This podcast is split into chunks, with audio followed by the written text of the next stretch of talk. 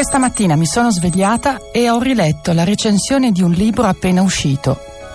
Il giornalista scrive che la protagonista è una donna come tutti gli altri, finché non decide di diventare vegetariana, un atto che in Corea è considerato molto trasgressivo. Poi ho pensato che sì, dalla mia breve esperienza in Corea del Sud, dove è ambientato il romanzo, da quelle parti non mangiare carne è una sfida a ciò che è come deve essere.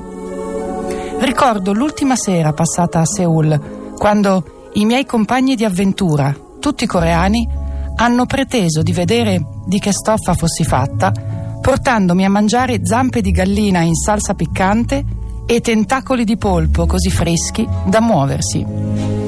Ho capito subito che non era questione se mi andasse o no di mangiare quei piatti.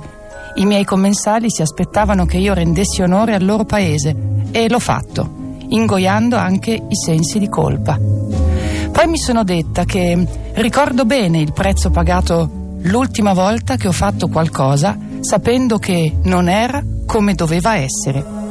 E siccome non ci soffro più da tempo, ho pensato che sono pronta per una prossima volta, quando sarà.